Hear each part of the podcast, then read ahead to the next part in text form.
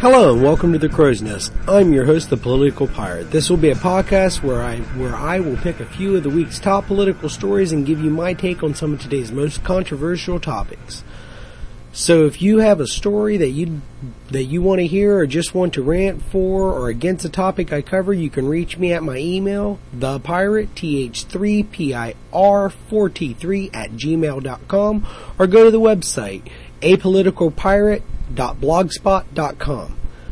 Backing up this podcast, I will link all the stories I cover at the website. So now, let's get down to the dirt of the day.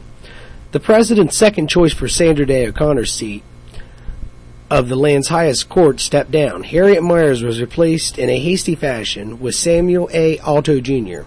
After heavy criticism from both parties that Miers lacked the sufficient experience in any of the criteria that a justice of the, of the Supreme Court should have. She was replaced four days later by auto. Here's the president's. Good morning. This week I was proud to nominate Judge Sam Alito to be an Associate Justice on the Supreme Court of the United States. Judge Alito is one of America's most accomplished and respected judges. During his long career in public service, he has demonstrated all the qualities that the American people expect in a Supreme Court justice. Mastery of the law, a deep commitment to justice, and great personal character. He is scholarly, fair-minded, and principled, and these traits will serve our nation well on our highest court. Judge Alito now serves on the U.S. Court of Appeals for the Third Circuit. When he was nominated to his current seat in 1990, Judge Alito received strong bipartisan support, and the United States Senate confirmed him by unanimous consent. He has served on that court with distinction for 15 years and now has more prior judicial experience than any Supreme Court nominee in more than 70 years. During his career on the bench, Judge Alito has participated in thousands of appeals and authored hundreds of opinions. He has demonstrated that he understands the proper role of a judge to interpret the Constitution and laws, not to impose the judge's own preferences or priorities on the people. And in the performance of his duties, Judge Alito's brilliance, his modesty, and his even demeanor have gained him the respect of his colleagues and of the attorneys appearing before him. Prior to becoming a judge, Sam Alito served for three years as the United States Attorney for the District of New Jersey. When President Reagan nominated him to this position in 1987, the Senate confirmed him by unanimous consent. As the top prosecutor in one of the nation's largest federal districts, Sam Alito moved aggressively against white collar and environmental crimes, drug trafficking, organized crime, and violations of civil rights. He showed a passionate commitment to the rule of law, and he gained a reputation for being both tough and fair. Before becoming U.S. Attorney, Sam Alito served in other critical positions in the Department of Justice. In the Office of Legal Counsel, he provided constitutional advice for the President and the executive branch. As assistant to the Solicitor General, he argued 12 cases before the Supreme Court. As an assistant U.S. Attorney, he argued dozens of cases before the federal courts of appeals. The son of an Italian immigrant who came to America in 1914, Sam Alito is a product of New Jersey public schools. He was valedictorian and student council president at Hamilton East Steinert High School in Hamilton, New Jersey. He went on to become a Phi Beta Kappa graduate of Princeton University. He attended Yale Law School and was editor of the Yale Law Journal. After graduating from law school, he was a law clerk for a federal court of appeals judge. He has served in the Army Reserves where he achieved the rank of captain. Sam Alito's life has been marked by consistent excellence and achievement, combined with personal decency and a commitment to public service. The United States Senate will now exercise its constitutional responsibility to advise and consent on Judge Alito's nomination. The process is off to a good start. Since I announced his nomination, Judge Alito has met with many senators, and they are learning more about his great character, accomplishments, and ability. Our nation is fortunate to have a man of Judge Alito's intellect and integrity willing to serve. I look forward to the Senate voting to confirm Judge Alito as the 110th Justice of the Supreme Court of the United States. Thank you for listening. Okay, you've heard what the president has to say. Here's my take on it. Several moderates, including a Republican, suggest they have concerns. Senator Lincoln Chafee, Republican of Rhode Island, indicated he would he was troubled by the number of Alto's decisions, including his dissent in the 1991 decision striking down a Pennsylvania law that would have required a woman to tell her husband that she planned to have an abortion. During the past 15 years, Judge Alto has taken many positions that appear to have placed him at odds with protection of key fundamental rights. It is vital that the senator carefully examine these cases, Chafee said. Senator Mark Pryor, Democrat of Arkansas, said he was disappointed that Bush did not consult the Senate on the Alto nomination. Senator John Cornyn, Republican of Texas, said the Democrats' attempt to filibuster Republicans will retaliate by barring the procedure in votes or judicial nominations. Senator Kay Bailey Hutchison, Republican from Texas, praised Alto as somebody who knows as a brilliant legal mind and a jurist who will not make laws from the bench. Bush wants a confirmation vote on Alto before Christmas. Specter said he did not know if the timetable was realistic given the need to evaluate Alto's existing record.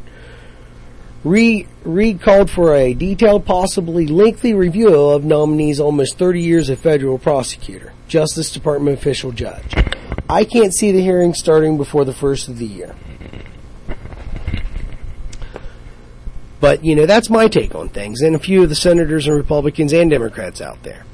If you would like to give your opinion on this story, or just drop me a line and make an impeachment statement if you'd like to, or just write me a question, you can send them to me at my email, like I listed before, which is thepirate at gmail.com, th3pir4t3 at gmail.com.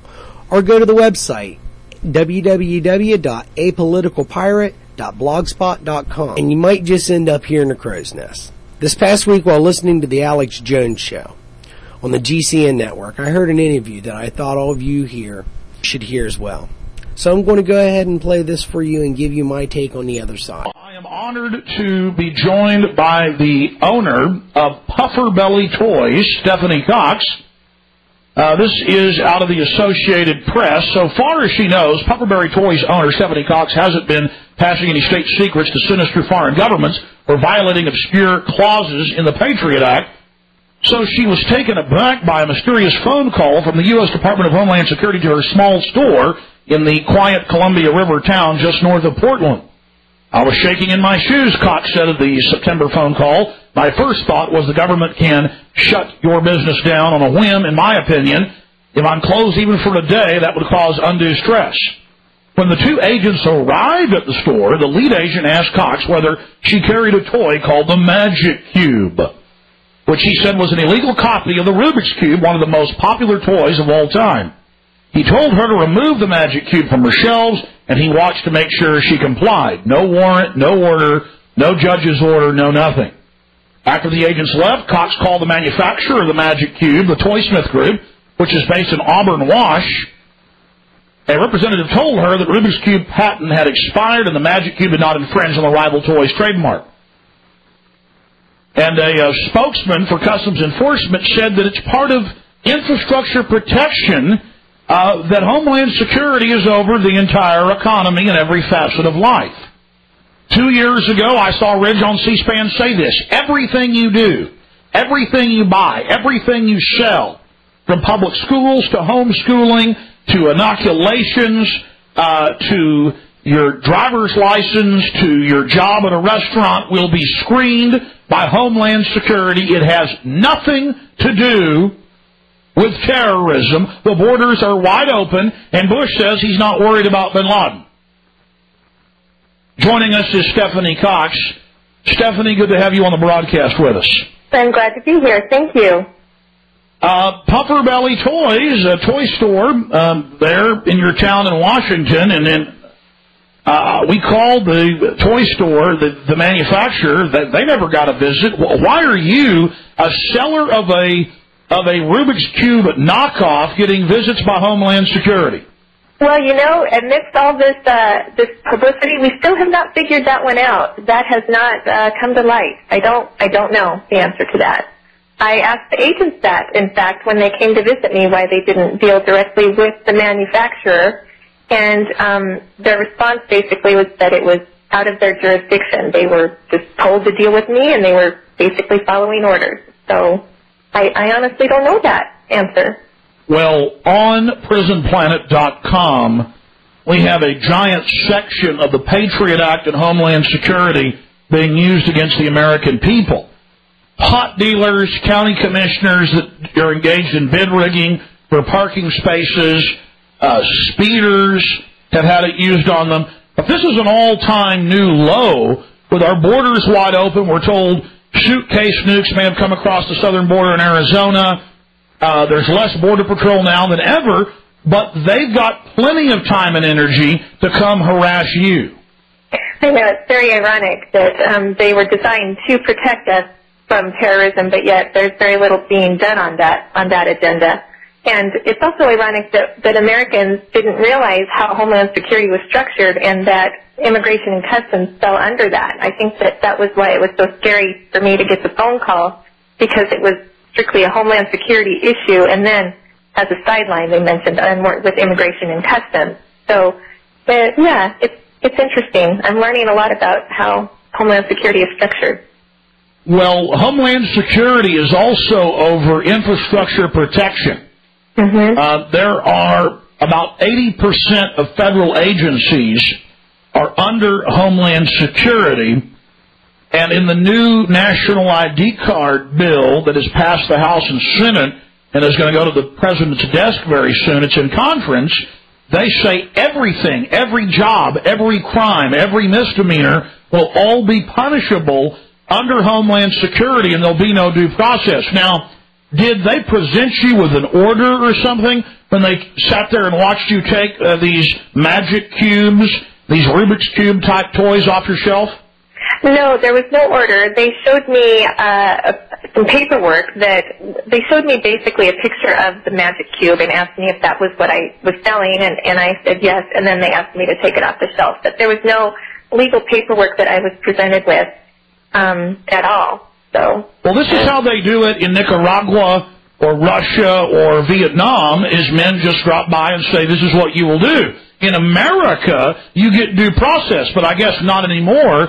Uh, every time, every time they put up more cameras in my town or some other city, I'm reading the press releases. It's Homeland Security put them in to fight terror and crime and crime. Mhm. Mhm.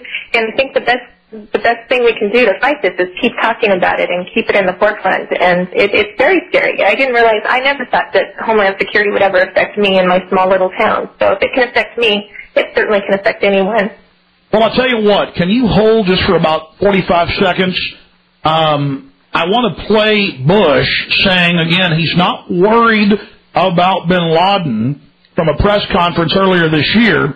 I guess he's losing sleep at night protecting us from puffer belly toys uh, that that didn't even manufacture the magic cube. So let's go ahead and uh, play that clip, please. Does the threat that Bin Laden posed won't fully be eliminated until he is found either dead or alive? Well, as I say, we hadn't heard much from him, and uh, I wouldn't necessarily say he's at the center of any command structure. And uh, you know, again, I don't know where he is.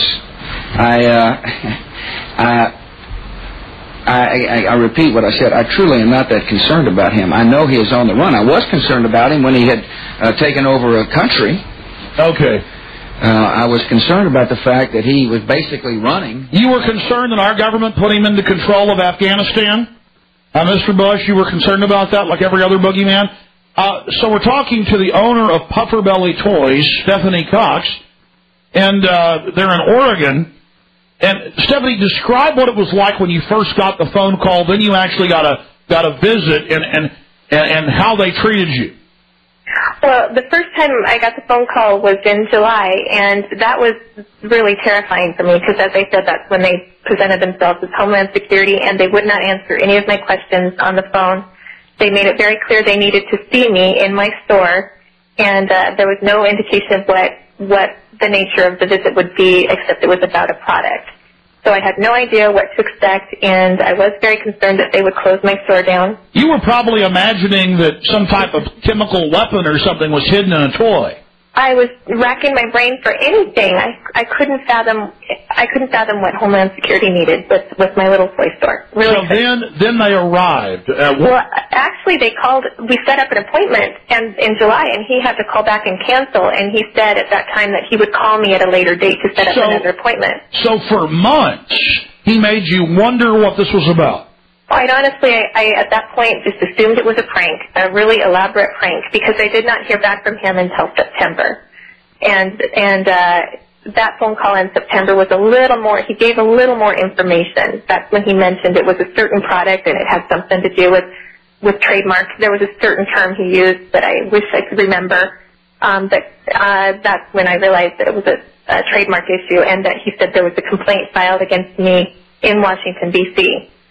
So that that's when he actually came was the day after that phone call. So yes, I waited a couple of months before But, they came but they haven't gone after the manufacturer because they know their rights, and we checked up on it. The patent has expired uh, on the Rubik's Cube, and they're certainly not going to mess with communist China that makes all of these things. So instead, I guess they're out harassing uh, those that are actually selling it. I am very curious to see if they have. I don't even know if they have checked into other toy stores, but certainly I'm not the only toy store, nor the biggest toy store that sells this product. But as far as I know, I'm the only one that has been um, approached by by the agents. What was Um, it like when they were in your store?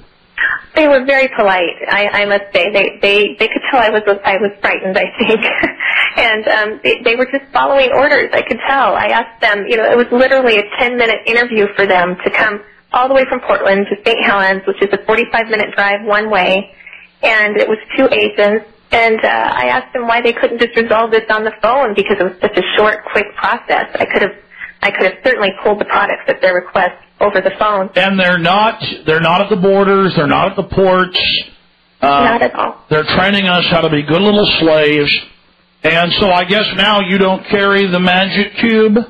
I do carry it actually. The the minute the agents left, I called the manufacturer to find out what was going on because they would know more about the legal issues than I would, and they responded that that issue was resolved. It was a legal item to sell, and at that point, I um I kept the Rubik's or the Magic Cube and put it back on the shelf. So I am still selling it. Um, so again, it was a wasted trip for the agents to come out for for nothing. Well, I certainly feel safer knowing that pot dealers and county commissioners and topless bars and now, now, ladies and gentlemen, toy stores have got the watchful eye of Homeland over them. I know. I'm a little concerned what's going to happen after the publicity dies down. So who knows? Who knows? What do you mean? Well, you know, uh, I think I think uh, I'm safe from harassment. If I if I ticked off Homeland Security, I'm definitely safe from harassment while I'm in the public eye right now.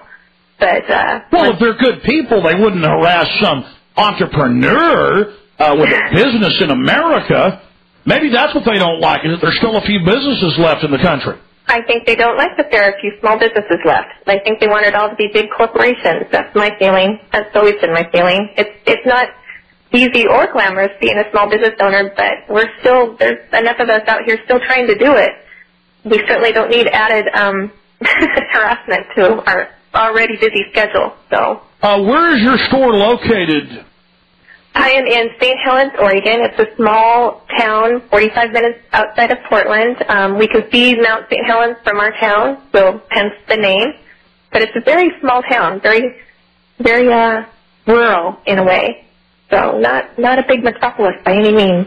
But they've got time to send Homeland Security out. Well, uh, the owner of Puffer Belly Toys, under the microscope of the Homeland, keeping us safe. Uh, folks, your entire life will be run by them. Ridge has said it, especially once we have our new national ID card. Uh, Stephanie Cox, thank you for joining us, and uh, thank you for selling the Evil Cube. You are welcome, and I will continue to sell it. Thank you for your time. Thank you. Take care. Well, there you go, folks. There it is. The Homeland Security hard at work keeping us protected from the evils of Rubik's Cube's knockoffs. Where are they going with this? We must protect our kids from bad Chinese toys? Meanwhile, we have millions of illegal aliens slipping in over the borders every year with God knows what plans for this country. And the Homeland Security Office is busy taking knockoff toys off the shelves, which are actually allowed by law to be on those shelves. Or there's another $300 million of our tax dollars well spent on taking out the little guy while ignoring the real problems. Well, I'm just about out of time here. So, uh, basically let me give a shout of thanks out to Alex Jones on Infowars.com, the band Intro Bang, for uh, allowing me use their music for my opening and closer. Well, this is the Political Pirate, and remember folks, love your country, but fear your government.